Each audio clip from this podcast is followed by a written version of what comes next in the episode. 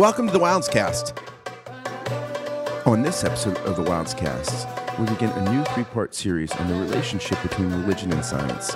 Our first guest in the series is Rabbi Dr. Natan Slifkin, otherwise known as the Zoo Rabbi. Can you believe in both Torah and evolution? How can a study of the animal kingdom help us remain faithful to Judaism and still believe in science? Here are answers to these questions and more. Okay, we are live on the WildesCast, MGE's podcast. Thank you all for joining. I am so excited about our guest and about this three part series Science and Religion, Friends or Foes. Uh, we are going to explore some of the most fundamental and important questions that we have as curious Jews. Rabbi Natan Slifkin is my guest on the first of this three part series. Uh, Rabbi Slifkin is the director of the Biblical Museum of Natural History in Beit Shemesh, Israel, where he is coming to us live right now. Um, the museum is all about, and he is all about, animals found in Tanakh, in the Hebrew Bible. Uh, Rabbi Slifkin is born in Manchester, England, spent many years of study at various yeshivot in Israel, and uh, he also has a, uh, besides rabbinic ordination, he has a master's degree in Jewish studies from Lander Institute in Jerusalem, is currently working on a PhD in Jewish history at Bar Ilan. Is that still current? We're still working on that? Already got it, thank God. I guess you're working off an old bio. well, Mazel Tov, and we just Thank moved you. Rabbi Slifkin up to Rabbi Dr. Slifkin, uh, who wrote his dissertation. It says writing, but I'm going to say who wrote his dissertation on rabbinic encounters with zoology in the 19th century. Rabbi Slifkin is, soft, is often called the zoo rabbi because he teaches extensively on Judaism, science, and zoology. Has run, many programs, including one for MGE. Uh, I think it was at the uh, uh, the Bronx Zoo, and he does a lot of uh, programs at natural history museums. He is a prolific author and writer. He's written numerous books on the topic of Judaism and the natural sciences.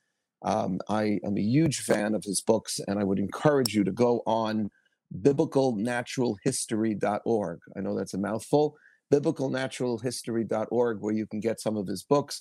And he also maintains a popular blog, Rationalist Judaism. Ra- welcome, Rabbi Slifkin. Hi, it's great to be with you. Thank you so much for being here. So let's get right into it. And, and before we actually get into some of the apparent contradictions between religion and science, between Torah, Judaism, and science, which you're an expert on, tell us what drew you to the world of science um, and what value you as a religious Jew, as an Orthodox rabbi, see in studying science?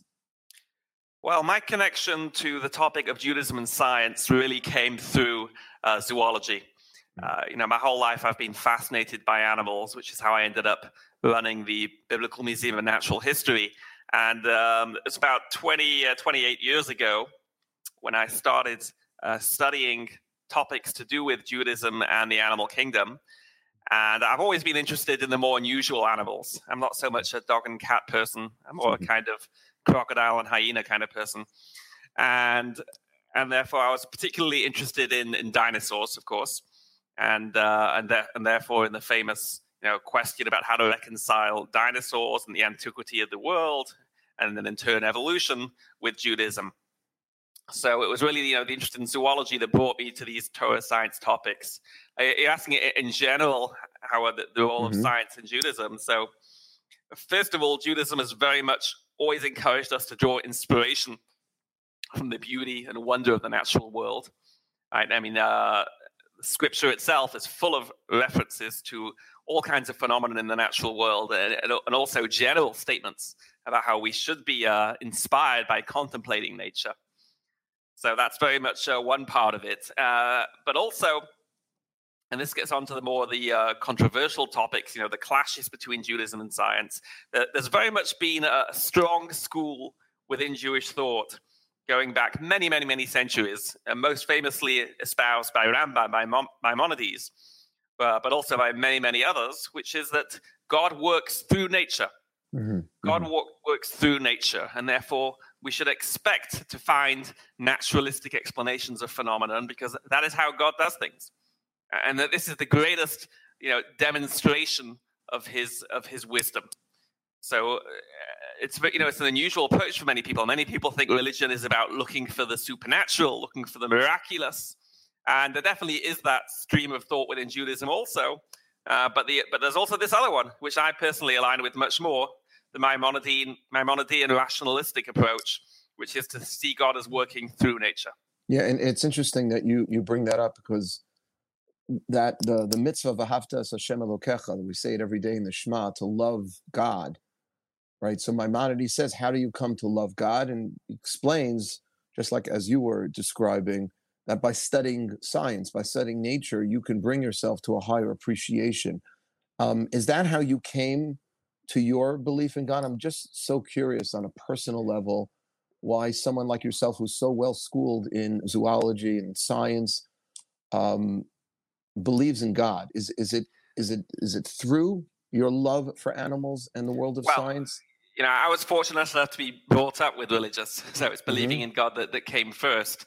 I would certainly say though that my faith has been uh, enhanced uh, tremendously. You know, mm-hmm. I, mean, I really living inspired all my life. Just after you know many decades studying about animals, there's no end to the things that I always discover, which I always find so incredible uh, in the animal kingdom.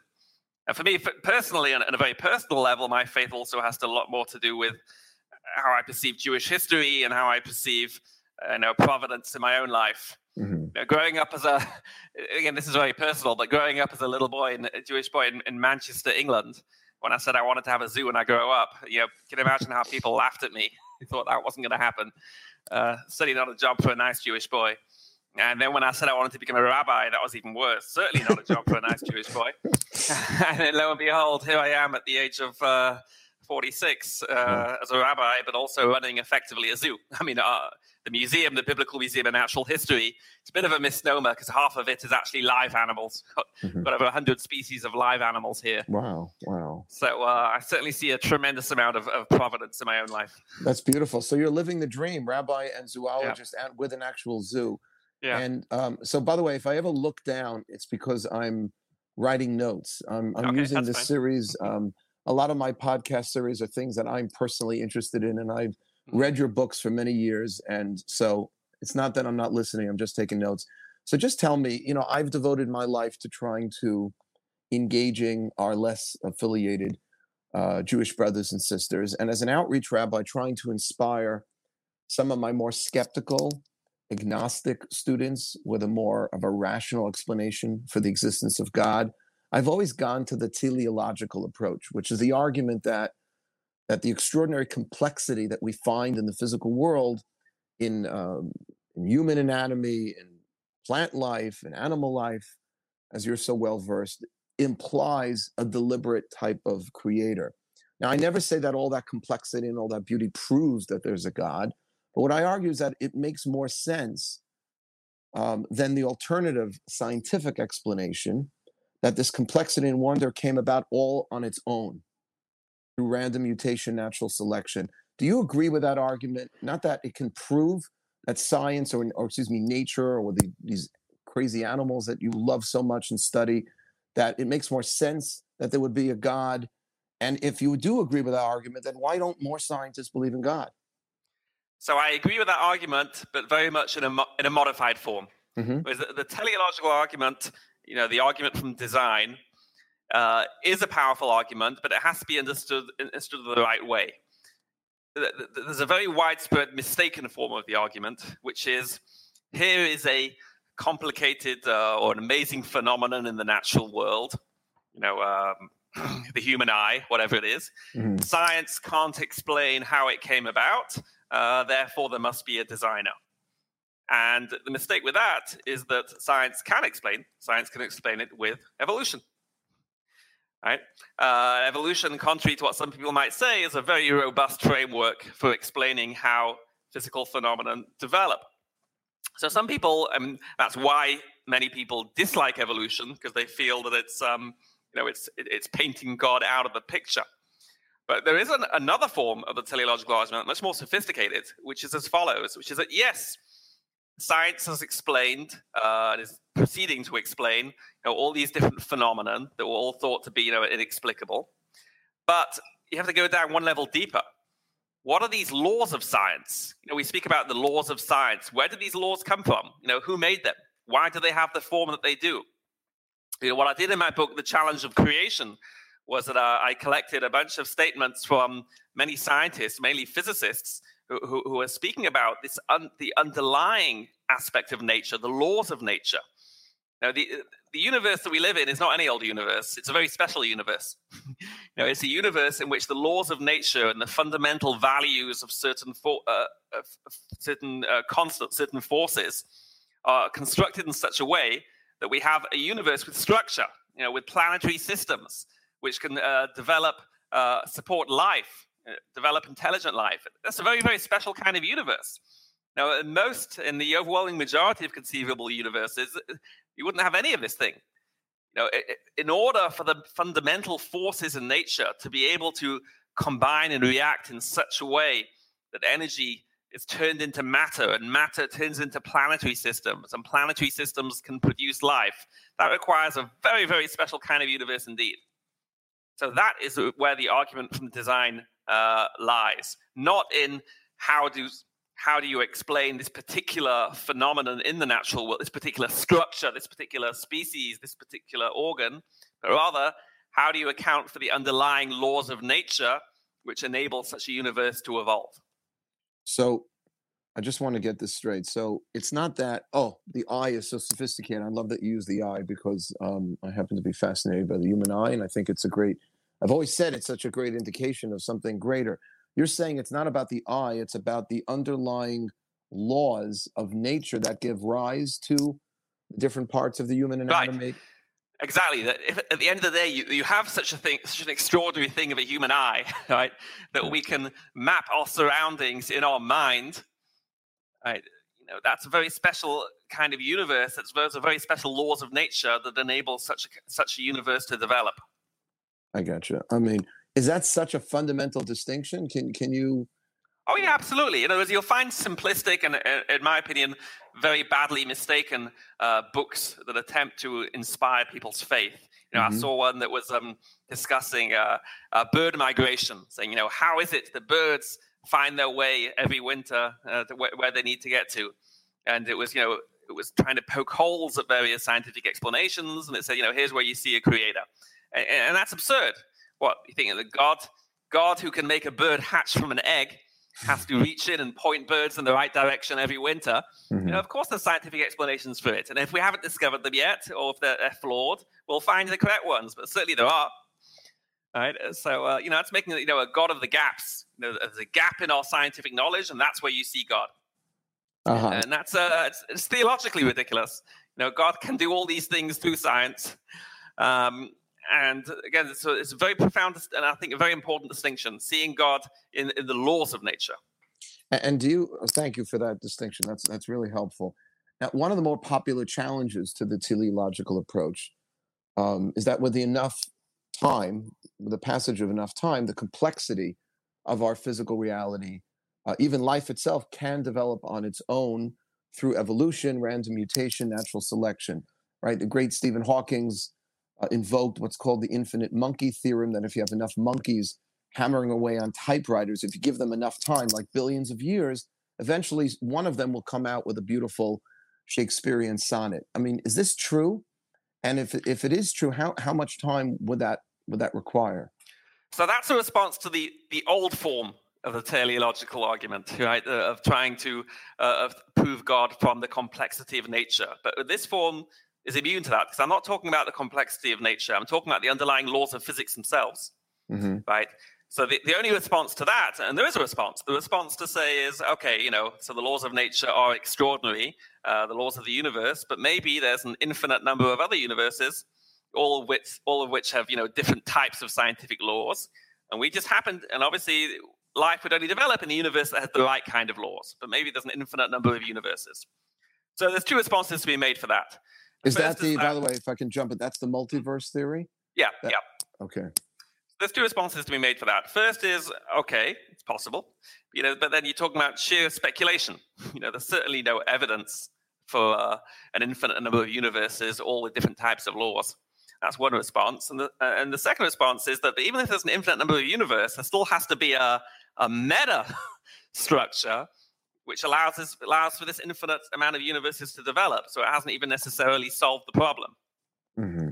And what would that meta structure be for these infinite universes? Uh, you know, also, but also it would be something you know extraordinary because it, it allows for a universe such as ours. You know, it's all you know. It's so speculative uh, that you see once you start talking about the laws of physics and the unique nature of our universe.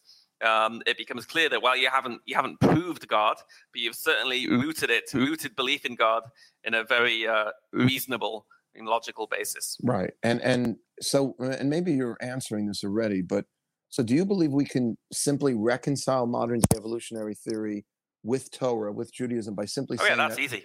I mean, well, there's all kinds of uh, challenges that the modern science for, uh, raises for Judaism. I certainly don't have answers for all of them. But uh, the, the, irony is that evolution, which so many people see as being the biggie, is the easiest one of all, mm-hmm. because you know, and, and, there's different aspects of evolution. There's the the conflict with the literal reading of scripture, right. which is very simple to solve because you know, for many, many centuries, Judaism has taken the approach that the account of, of Genesis uh, is not to be interpreted literally. Mm-hmm. Uh, and then some people have the conceptual problem, but which we've already addressed, you know, saying that God works through nature. In fact, I'll tell you how I came onto evolution. You know, I say I was raised Orthodox, uh, very Orthodox, and originally I'd absorbed this idea that we don't believe in evolution. Uh, so I didn't believe in evolution. The reason why I came to it was that I was in uh, yeshiva in Jerusalem, in the Mir Yeshiva, and I was studying uh, works by, um, it was actually Yechezkel Levenstein, certainly not somebody involved in science in any way, but he was writing about how the, the idea of seeing God through nature, that it is better to th- see God through nature than to see him through miracle, mm-hmm. and how God prefers to work through nature, that God doesn't do things randomly and haphazardly, he does them systematically. God works through nature. So then it occurred to me, oh, well, when it comes to the development of animal life, presumably also God didn't just go, you know, Shazam, zap, but also did it in a systematic manner. And that's when I came to accept uh, evolution. Then I found fascinating writings by Rabbi Samson Raphael Hirsch mm-hmm. uh, of the 19th century, who writes about how if evolution is proven, and he was writing when evolution literally had just been proposed a few years ago, a few years earlier. It seemed very speculative. He said, if it's ever proven, it will attest to God's creative wisdom. An interesting phrase, creative mm-hmm. wisdom. Instead of separately creating everything, God creates a system of laws that enable life to develop as we see it today. Interesting. So, so is, is it fair to say that that God used evolution to develop things into the way we yeah, see them today? Absolutely. And, and can you say the same thing? That's in terms of maybe the complexity of the universe, but can you say the same thing to reconcile Big Bang Theory?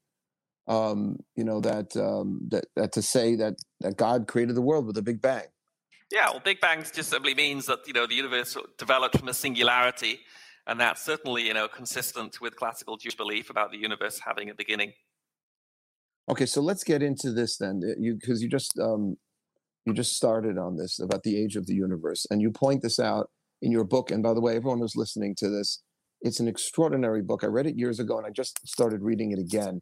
The Challenge of Creation that Rabbi Slifkin authored. And you write in there that there's a serious conflict, obviously, between the literal reading of the Torah, which puts the world at less than 6,000 years, mm-hmm. and mainstream science, which holds that, uh, I think you said the Earth is like 5 billion years old, the universe 14 billion. Yep. Um, now, you make it very clear, and I don't know if you saw this on the news yesterday, but there was um, a, a fossil that was just found of a certain bird. Did you see this? It was just, no. I literally I was at the gym yesterday mm-hmm. and I saw it playing. You should check it out because I'm sure you'll be very interested in hearing this. Some um, um, fossilized remain of a um, of a dinosaur that was in an egg or something. That oh, that like one. Yeah, yeah, yeah, yeah. I saw that story. Yep. Mm-hmm. So it's pretty cool. So you make yeah, it very clear yeah. that it was a dinosaur embryo that had a, a, posture in an egg that was similar to a bird about to hatch from an egg. Right. So they said that they think that that could be a link from the dinosaurs to the modern day birds. Yep. Mm-hmm. So you you make it very clear that these skeletons, these fossilized skeletons, studies of rings around trees, which I think is fascinating. Uh, you also mentioned sediment on the base mm-hmm. of certain lakes in the world, ice layers. That all of this provides solid scientific evidence of a world that's obviously much older right. than six thousand years. So Mm-hmm. What's the best reconciliation of this apparent conflict of the age of the universe, in your opinion? So again, this relates to what I said earlier, how Judaism has long maintained that the account of creation is not to be interpreted literally. Uh, in fact, according to, to Rambam, to Maimonides, the six days, it's not even a sequence of time. It's not even that each day represents billions of years. It's a, it's a conceptual, conceptual account of the creation of the universe designed to teach theology, not science. You know, science is great. I love science. Spent my whole life studying it. But that's not what Torah is out to teach. Torah is out to teach religion, specifically ethical monotheism. Mm-hmm. And, and, yeah, go ahead, please. Yeah. Yeah, and, and, in general, it's an important approach. You know, I think the same goes for evolution. You know, when God's saying that, sorry, the Torah is saying that God created animals, created man from the ground. It's not to be interpreted literally. In fact, and, and some people have a hard time accepting it, but really, that I'm talking about some religious Jews uh, many religious Jews, but it's something that's really uh, taken as a given elsewhere in Judaism. I mean, what's the blessing that we make in bread? Right? Hamotzi lechem min haaretz, mm-hmm. which literally means that God has taken bread out of the ground. Mm-hmm. And yet, you know, in three and a half thousand years of Judaism, nobody ever understood it that way. nobody ever thought that God actually plucks bread out of the ground. Obviously, what the blessing means is that God created a universe with processes uh, in which uh, you know, a man farms wheat and harvests it, and there's an entire process, and eventually ends up with bread. But because God created a universe in which that is possible, we, we summarize it as, you know, we're blessing God who takes bread out of the ground. And the so, same is true with the biblical description of God creating man and animals from the earth. It's not literal. He's not plucking them from the ground. It means that God created a universe in which life could develop.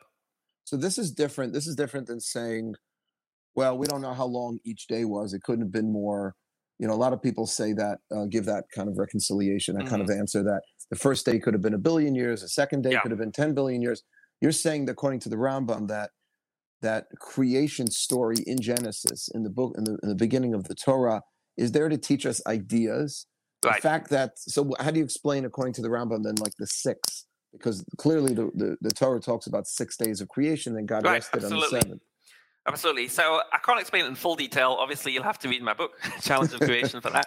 Uh, available at biblicalnaturalhistory.org. Um, but uh, briefly, you know, the conceptual ideas are that it's a short period of time in which God sets the stage, man appears, and then history begins. The idea being that our actions, our existence has consequence. We're not a significant blip in history. Uh, you know, we're center stage. And in terms of the sequence of events in those days, it's very interesting. You know, you try to match it up with science, and it doesn't work. You've got the uh, the sun appearing, you know, af- after uh, plant life. You know, plants appear in day three, the sun in day four, and so on. And when you and this reveals again that the flaw of the approach of trying to match up Genesis with science by saying each day is a few billion years, the mm-hmm. sequences don't match up and people try to make the match up. You know, they do creative reinterpretations of the words, which don't really do justice from any kind of linguistic perspective as the meaning of the words. But also more fundamentally, it's you know, what are you trying to do to reinterpret Genesis to make it match science? So what happened for the last few thousand years before people reinterpreted it that way? Mm-hmm. Uh, then you, you're making out that Genesis never, never had any point because it was never teaching anyone anything correctly. But we have to look at what Genesis was really teaching in terms of, of theology. Now we know that it's it's out to teach ethical monotheism, you know, to counter paganism. And the truth is that Genesis has been so successful at doing that, right? Judaism and indirectly through Christianity, uh, through Islam, has so successfully spread the, the notions of monotheism that, that we can't really imagine, you know, what the world looked like before that. And even something as simple as God said, "Let there be this, let there be this," and all these things came into existence. It's radically different from how the ancient world conceived of the universe coming into existence. In antiquity, they conceived of it as being all these different powers, and there's a whole clash of the titans, all these different deities fighting it out. And from that chaos, uh, a world gradually emerges, but still controlled by all kinds of different forces. And so here comes Genesis, and it's just one God, and He makes everything. And then, in terms of the sequence, you know, you have to remember these things in creation are things that people actually worshipped, and especially the sun, right? The sun big, powerful God there. Everyone worshiped the sun god. And comes, comes along the book of Genesis, and this is something that, that Ralbag, that Gersonides points out. Eh, eh, and the, the sun doesn't even make the top three. Right? Mm-hmm. The sun is uh, demoted to day four after the plants. Right, well, you certainly expect to see the sun before the plants, but no, in Genesis it's demoted. Uh, and Gersonides suggests that this is, you know, it, it's the deliberate attempt to demote the significance of the sun. Mm-hmm. So we're not looking to, uh, you know, reconcile Genesis with science. We're looking to uh, appreciate the point that Genesis is out to do something very different. Genesis is out to teach theology. And is the Ralbag, the rabbi you just quoted, saying that somehow the Torah is making a statement that plant life is more important than, let's say, the sun because well, it's, it's, putting not, it before? It's not to push up the importance of plant life; it's to push down the importance of the sun. Uh huh. And could you say, I don't know, he's not suggesting because we have more to do with plants than with, well, I don't know if that's no, no, true. No, no, no. He's saying it's a deliberate attempt to demote something that was worshipped as a ah. primal deity of supreme importance. Okay. Okay, that's and, okay. you know. In a similar note, it's like, what do you do with dinosaurs? Where does the Torah mention dinosaurs? So, uh, so what have you heard as the answer to that question? Where dinosaurs are in the Torah? I don't know. I don't know where it's in the Torah. It doesn't have to be people, in the Torah. Right. So some people say Taninim. Right. And in Genesis, it speaks uh, about the great Taninim. Have you heard that? Yeah. That, yeah. that Taninim are reptiles, and it speaks about the great reptiles. So that's dinosaurs. Wait, you still with me? I think there's something that appears to have gone on with the tech here and I'll keep speaking. Hopefully, we're still recording. And uh, so, so some people say, ah, we have a reference to uh, dinosaurs in Genesis. But in fact, it's, it's wrong. It's badly mistaken. Know, when, I, when people ask me where dinosaurs are mentioned in the Torah, I say that you know they're mentioned in the same place that the Torah mentions kangaroos and iPhones. You know, these are things that are not relevant to the initial audience of the Torah. Right? Torah's binding for all times, has relevance for all times, but the packaging of the Torah certainly has to be relevant to the generation that received it. and for them, things that were irrelevant were iPhones, kangaroos, and dinosaurs. So we shouldn't expect dinosaurs to be in the Torah. But then we have the question why is the Torah speaking about these great Taninim uh, in Genesis? And the answer is that Taninim, it doesn't mean reptiles, it, it means it, it's talking about creatures in the sea, and it means sea monsters. And the sea monsters, you know, who knows what's down there? Whales, giant squid, all kinds of fearsome beasts. Everyone's always known that the most gigantic and terrifying, awesome creatures in the world live in the ocean. so comes along Genesis, and it says these, you know, these sea monsters, these things that people are worshiping, and they were. We know that people in antiquity were worshiping these creatures uh, they were even called tannin in certain other creation legends. No, these are just something else that God created and stuck in the ocean. But let me ask you a question then. So you're obviously not a fan of all of these.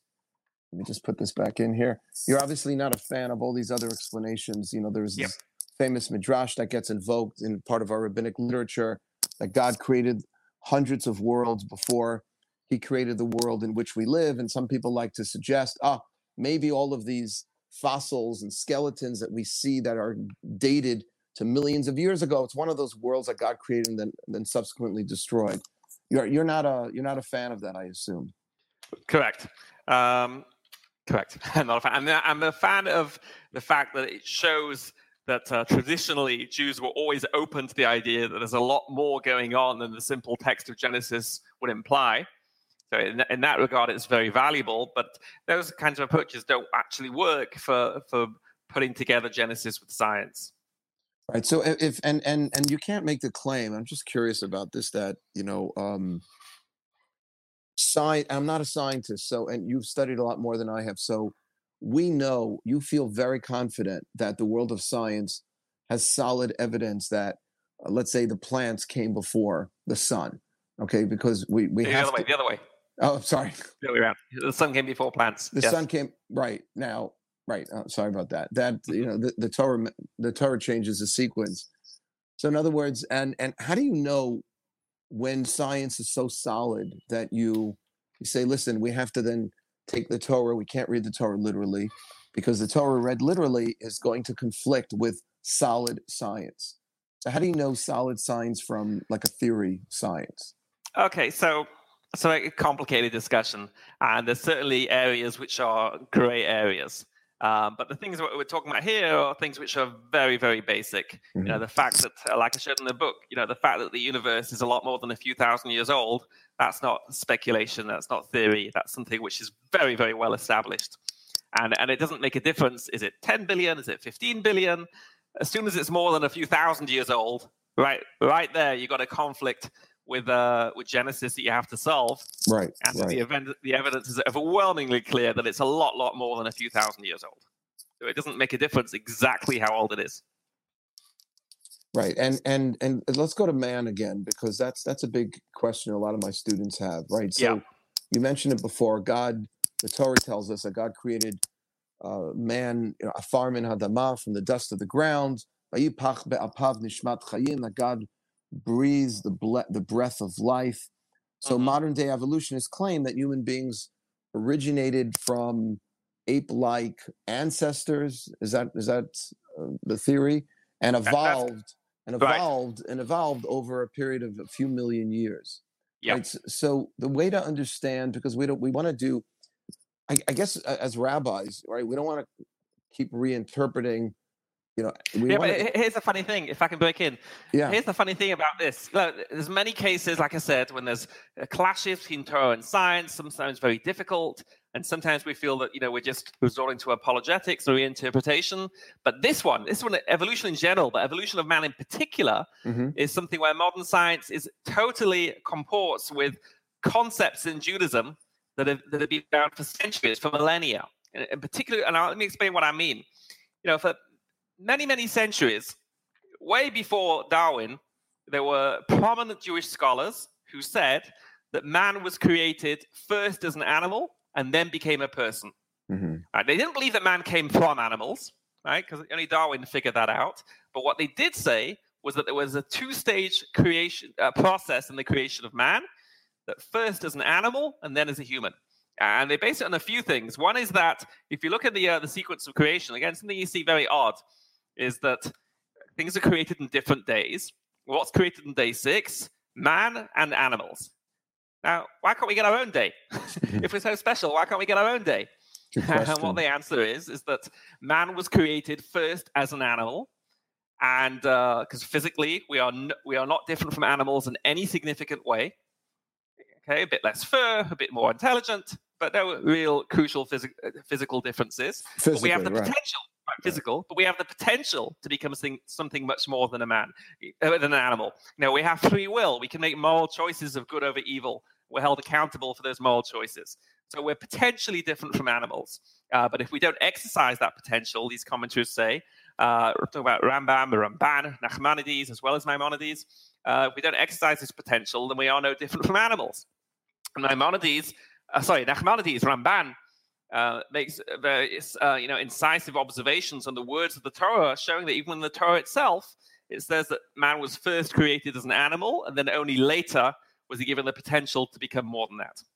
The Ramban, So actually- it's- it's the, the, the yeah. Ramban, the Ramban says that that man became There was a two-stage process. He was created first as an animal, and then given the ability to become human. And again, he's not talking about evolution per se. right. He's not talking about man coming from animals, but conceptually, it aligns 100%. Right?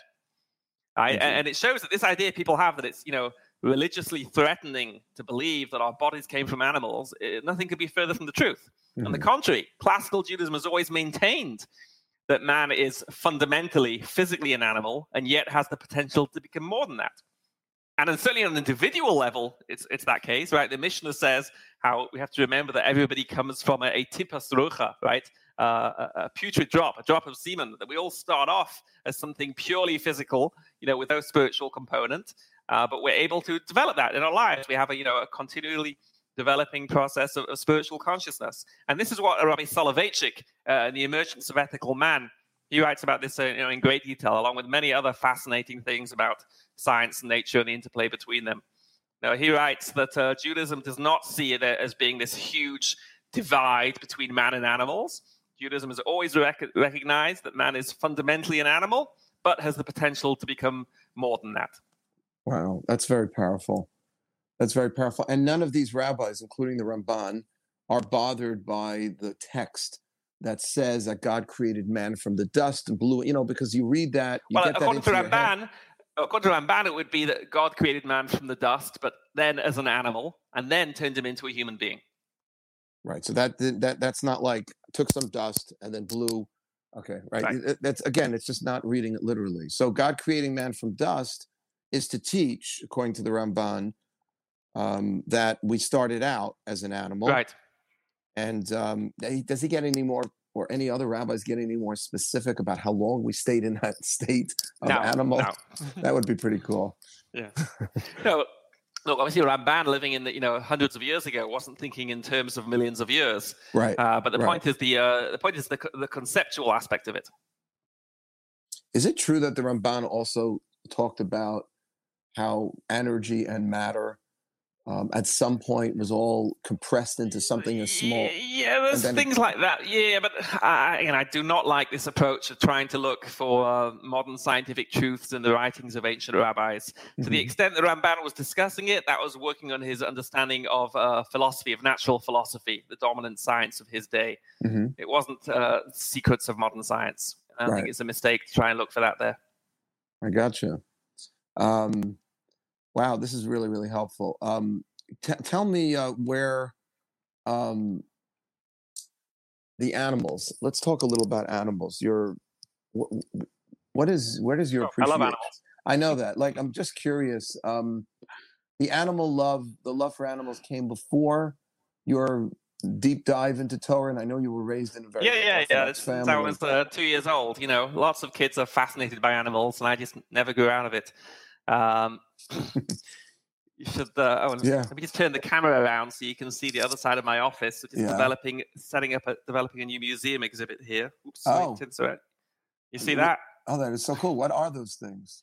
Those are model Noah's Arks from all over the world. This is a new exhibit we're developing at the museum. Oh, that's amazing. uh, models of Noah's Ark from all over the world. And I was thinking, you know, what is the the fascination with Noah's Ark? I mean, it's a very powerful idea. It's a story about, you know, about conservation and so on.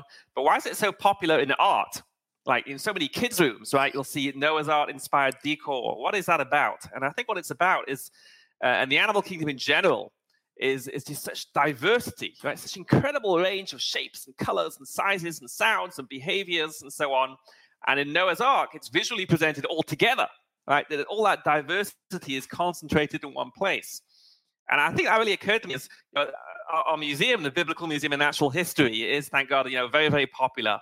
And we were trying to pinpoint exactly why it is so popular. So definitely part of it is that here we allow for much more, you know, up close interaction than you get at a regular museum in a zoo. You know, here you can actually touch all the different exotic animals.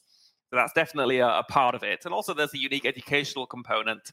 But uh, another aspect, I think, is that it, it's a concentrated experience. You know, our main exhibit hall of the animal world of the Bible. So you've got, you know, the lion and the hippo and the leopard and the hyena and the, and the bear and, and then the deer and the gazelle and the oryx and the, all these animals. And they're all in one place. They're all in one hall. and uh, so I think that's it. It's, it's that when things are concentrated, the animal kingdom, you see it brings to light the diversity of it. And I think it's the diversity of the animal kingdom which is a, is so incredible. Just the sheer range of, of everything, of colors, of shapes, of sizes, of behaviors, of sounds. It's just uh, amazing. And, and do you think? I'm curious your opinion on this. I, I I'm a lover of animals. Also, I used to uh, when I was single. I used to take all my dates to the zoo, mostly the Bronx Zoo. Yeah. And um, My, my wife went to a lot of zoos with me when we were there. does she still go? Does she still uh, go? yeah, I Because she I don't know. I got. I got shut down. I got shut down not only by but when my kids started growing up and they didn't like the smells at the zoo, and I was like, Yeah. I used my kids as an excuse to go. But uh, I was always fascinated by the Congo exhibit at the museum at the Bronx. Yeah, yeah, yeah. The Congo, and people would literally wait online for two hours. Uh, Lines were going. ar- And uh, and what do you think it is that we're so fascinated specifically by apes? Do, do you think it's because there is there some sort of resonance? You know, we talked just before about how we come from animals, and and you you, you showed some rabbinic support for that idea. Um, do, do you think that we we I, I don't know, just people, and then when when you get in there, you're just like staring at these baboons, literally just I don't know. No, go- gorillas. The Congo exhibit is the gorillas. Uh, well, it's interesting. You know, there's a bracha that you make on them. Do you know that? I do know what is the, The, bracha. the Gemara says that there's a bracha that you make on certain two brachas actually. There's one bracha that you make on beautiful creatures, very Mhm. beautiful creatures, and that's Baruch shekacha lo ba'olamo. Blessed is the one who has such things in his world. The bracha you make on beautiful creatures, such as very beautiful parrots. But I'll tell you something funny. We have a very beautiful parrot here at the museum, specifically in an exhibit about that bracha, and he's heard this bracha so many times he actually makes the bracha himself. He'll call out the bracha. That's awesome. Yeah. Oh my God, that's the famous joke about the you know, you know about that joke about the guy who goes and and he says, um, I can't believe I'm going to be sharing this joke. I had all these serious things to talk to you about. The um the uh the guy who goes and and and asks how much this parakeet is, and they say, oh, you know, that's it's a thousand dollars. I said a thousand dollars for a parakeet. He says, yeah, but he's able to. uh He knows like most of Chumash, most of like the five books of Moses. He can just parrot it. And like, really? Uh, well, okay, but a thousand. How much is that one? Oh, that one's ten thousand dollars. What can that, you know, parrot do? And oh, he can say all of Mishnah and Shas, and he know the third guy's a hundred that because I don't know what he knows, but the rest of them call him Rebbe. Yeah. right. Oh yeah, I've heard that one. That right. Cute. So our parrot makes that bracha, and then there's another bracha you make Baruch B'Shana Habriot, which is a bracha means blessed is the one who makes you know unusual creatures. And the Gemara mentions two animals in particular that you might want to make that bracha on. One is an elephant. Oh really? Uh, so we, yes, we've got Wait, an wait, life what's the size. bracha again? Ba- The first Baruch bracha is Mishana Habriot. The first one is Baruch Shekachalo Ba'olamo. Right, Blessed is the one who Shekachalo has, such, ba'olamo. Right. who has such things in his world. And the second one is Baruch Mishana Habriot. Blessed is the one who has a, makes unusual creatures. And for that bracha, the Gemara gives two examples of an elephant and, uh, and, a, and a monkey or an ape. Right, so an elephant, you know, obviously unusual in many, many ways. Uh, but it, the mention of a monkey there is, is interesting. Um, and there it's, it's perhaps, you know, contrasting it with the human. That you're making a bracha that here is something which is so different from other animals, so similar to humans, and yet still somewhat different from humans, right? Mm. Still uh, no free will, no making moral choices, not held accountable for actions. You know, it's interesting, you know, uh, Jane Goodall living with the chimpanzees in, in, in Tanzania all those decades, studying them. And uh, she noticed that sometimes chimpanzees will kill and eat other chimpanzees. And uh, no one's going to say those chimpanzees should be imprisoned for murder. Right. And no one's going to say what the chimpanzees have rights, and uh, the chimp that killed and ate them should be imprisoned for murder. Because we understand chimps do not have any moral obligations. An animal can do whatever it feels like doing, and it's not held accountable. But people do. People do have moral obligations. So there is that contrast between people and animals. Wow. And and going back to the strangeness, Baruch Mishaneh Habriot, God who Yeah. changes it up, if you will, changes Yeah. up um, creations. So, um, what's the explanation for an elephant? I mean, I get, I get the, uh, the other one. So unusual in so many ways. You know, the size, the trunk, just such an extraordinary creature. So, any any time we go to the zoo, any other animals that, in your opinion, should fall under that blessing? Um, well, it's difficult to know. You know, uh, is the Gemara mentioning these animals as being the only ones you make that blessing Right. on, or is it giving them examples and you should make it on all exotic animals? Another question that some raise is that nowadays, you know, originally that blessing was to be said with God's name, right? Baruch atah Hashem Elokeinu melech. But many feel that nowadays maybe we're kind of desensitized to the wonders of nature. And Mm. that uh, maybe we shouldn't use God's name now because it used to be if you saw an elephant, you know, it's the most amazing thing you'd ever seen.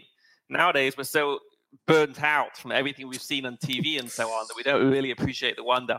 I know with, with my groups, it's only, you know, I lead safaris once a year in Africa, and it's only in Africa that I uh, have, have my tell my groups to say it was God, God's name because that's where the whole setting lets you really, you know, see the elephant, appreciate it in all its wonder. It really stands out. Well, I hope we can get to Israel soon and be able to go to the museum with you as our guide. And when you come to New York, but before we finish, I want to ask you a more of a sociological question.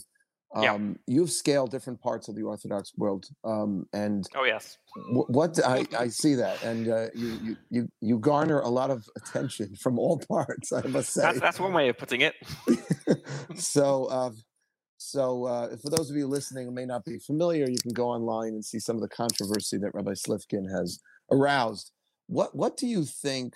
Uh, you know, I'm like sort of a poster child for um, modern Orthodox Yeshiva University. They literally have a poster of me up at YU. All right, very Um, good. It just happens to be now. I'm sure it'll get ripped down and replaced by some other modern Orthodox rabbi soon. But what do you think? You know, the modern Orthodox community can learn from the more Haredi ultra Orthodox community, and vice versa. What do you think the more ultra Orthodox community could perhaps learn from the modern Orthodox? I'm asking you because I think you have a unique position, having been in different Mhm. parts and lecturing all Right. over.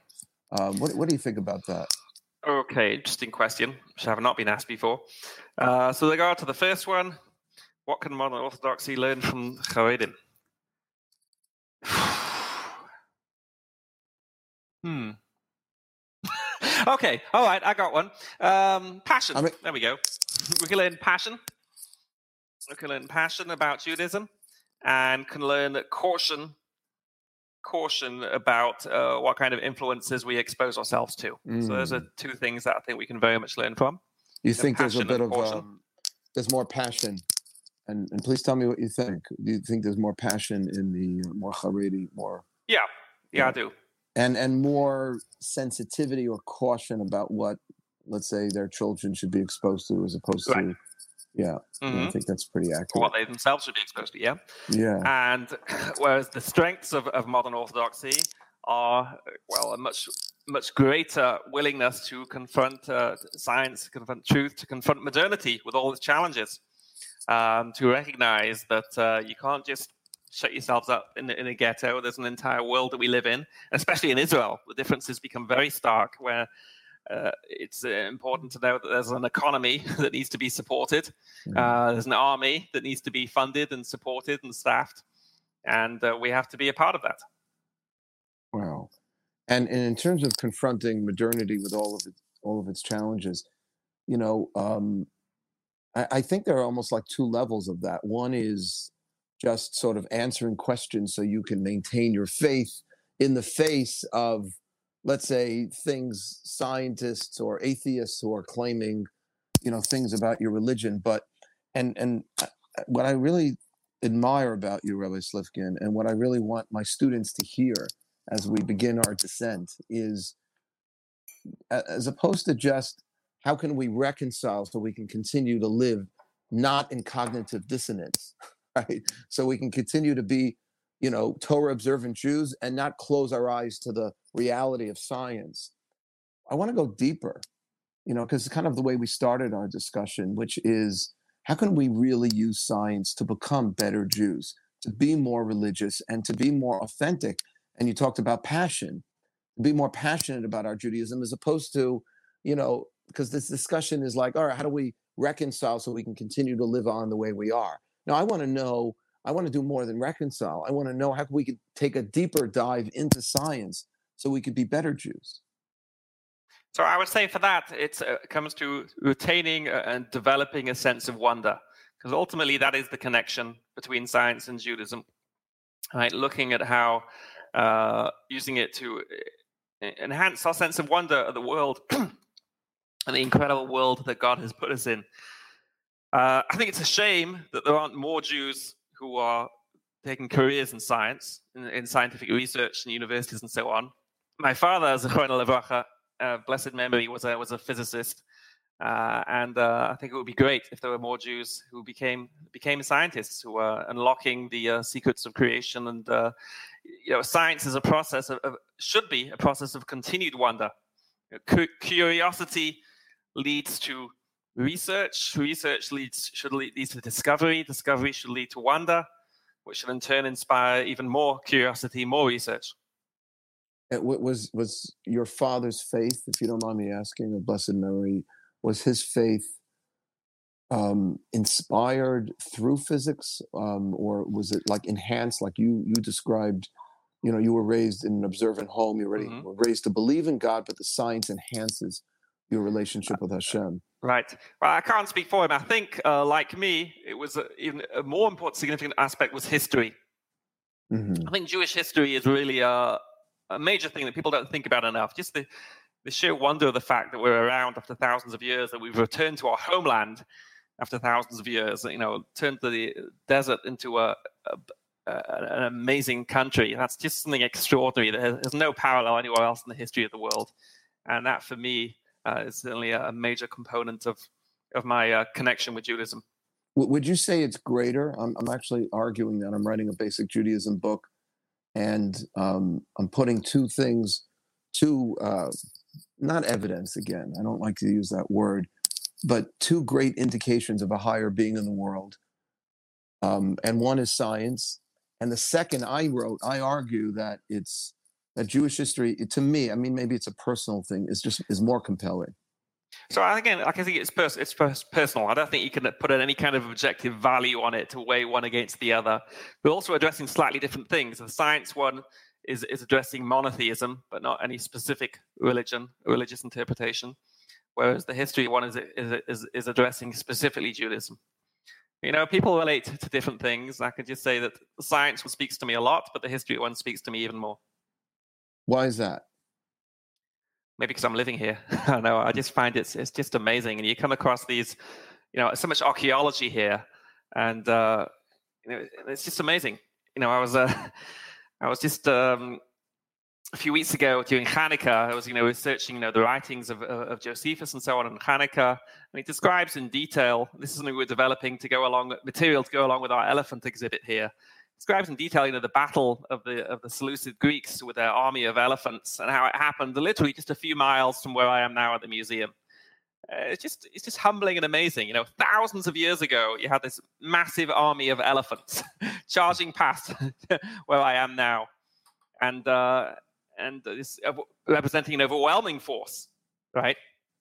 And uh, who would have yeah, what thought were the, that, what were what were the numbers? I don't know if you're familiar. I don't. You're not a historian, but well, the numbers of elephants there was 30 elephants, but certainly the numbers of the overwhelming force of, of the Greek Empire were, was immense, and many people, many nations that were under them just folded and disappeared and assimilated. And you had this one Jewish family from Modi'in who says, "No, we are not going to assimilate. We're going to stand up for our identity, for our Jewish identity." And against all odds, they triumphed and remember, had they not done that, had Mattatyahu from Modi'in not done that, Judaism would have disappeared. No monotheism. Christianity would never have developed. The entire world would have looked different.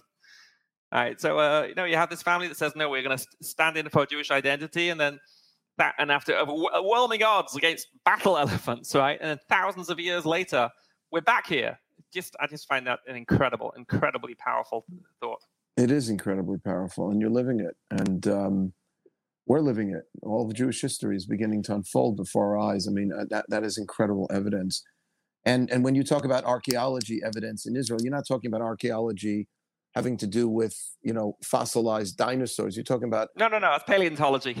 uh, just picking up just the fact that we were here, just constantly you know coming across different examples of, of how our history here goes back so many thousands of years. You know, how many people are there in the world who can say that uh, they've you know living in a place where their ancestors lived thousands of years ago after having been away from it for so long. You know, it's, it's just incredible. amazing. It is incredible.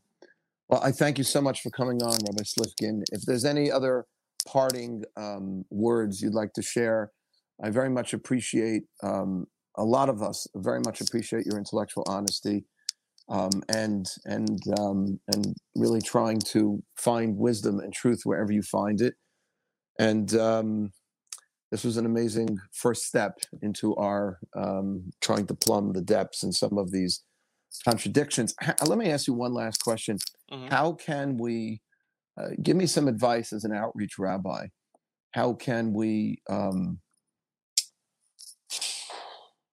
further inspire more of our own people, Jewish people, that Torah and science can be working together and are not incompatible and that there are answers to some of what the apparent conflicts are.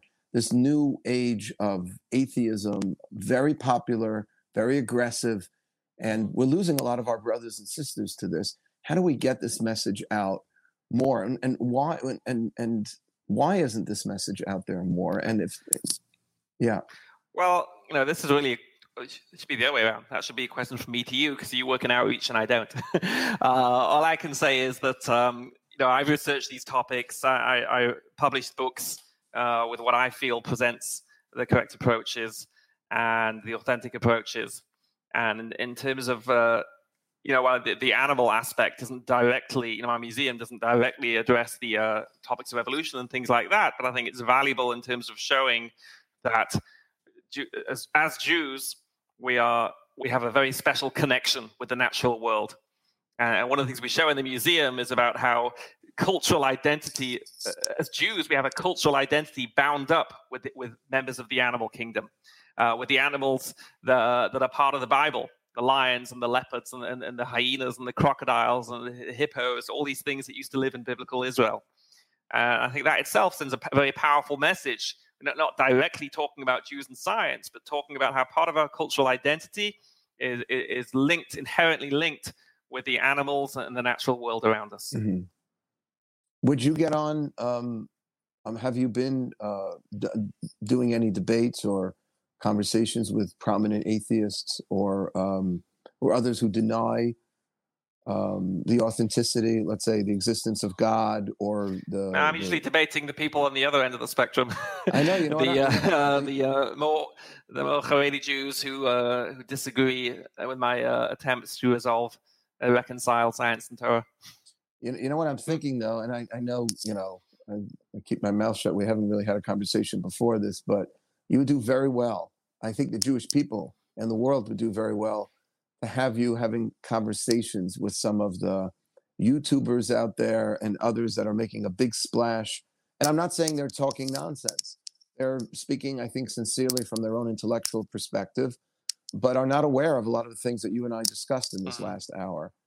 Um, you know, have you ever considered that? I, I, I think that would be um, great. Only, I mean, really, uh, I I spent many years working on the science Judaism topics. I've kind of moved away ever since I opened the museum eight years ago. So that really takes up all my time and energies and focus. You know, it's a very much a growing institution. It's uh, an amazing. I really feel I've like found my calling in life, and right. uh, that's really where I'm focusing all my efforts right now. Okay, so it sounds like the animals have taken over your life. Yeah, indeed. we can't, we can't, you can't save the human realm anymore. The animals have just completely. All right. No, but I, well, what I worked out though is that really the animals, it, it's a powerful educational tool. It's really something that can. Uh, I mean, you'd have to experience the museum properly to understand what I'm really getting at. But it's a very powerful tool for uh, for understanding how Jews have this unique role with regard to the natural world. Do you do anything online if we can't get yes. to Israel? Ah, right? Funny you should ask do. that. Uh, starting in a few weeks, uh, a weekly session live from the museum, where I'm going to be doing a, a, weekly Zoom session from the museum each week, focusing on a different exhibit. Oh, and how do how how do people find out about that? Um, so they should go to the museum website mm-hmm. and uh, send us send an email to the office because we haven't yet Actually, I've just seen on my WhatsApp our web developer talking about the page, launching the page for it. Mm-hmm. Uh, not launching, we're launching it in the next uh, few weeks, and but in the meanwhile, they can uh, contact the office to be notified when that program will start. Okay, excellent. So the website is biblicalnaturalhistory.org. That's biblicalnaturalhistory.org, where you can get two things. You can get some information about this. Um, uh, these Zoom sessions on yep. on the museum that can be done virtually. Mm-hmm. Um, Bli Neder, without taking a vow, we will be in Israel this summer, so let's see if we can figure something out there. But also, if you want to get any Rabbi Slifkin's book, books, um, please go on biblicalnaturalhistory.org. I very, very much recommend you do this and we get this out there because this is really crucial and critical stuff. Thank you so much, Rabbi Slifkin, for your time. Hashem Thank you. bless you with continued success and continued insight uh, to bring these two worlds, continuing to bring these two worlds together. Thank you. Thank you very much. It was great joining you. It was a pleasure. Have a good one. All the best. Thanks. We hope you enjoyed this episode of the WildesCast. Subscribe to our show on Spotify, Apple Podcasts, Google Play, or your favorite podcast app. If you haven't already, please leave us a review in the Apple Podcast Store. It only takes a minute, and when you do it, it helps others discover the show. Music from today's episode comes courtesy of Yosef Wildes. For more information about the Manhattan Jewish Experience, please visit our website at jewishexperience.org or follow us on Facebook, Twitter, and Instagram. Thanks again for joining us.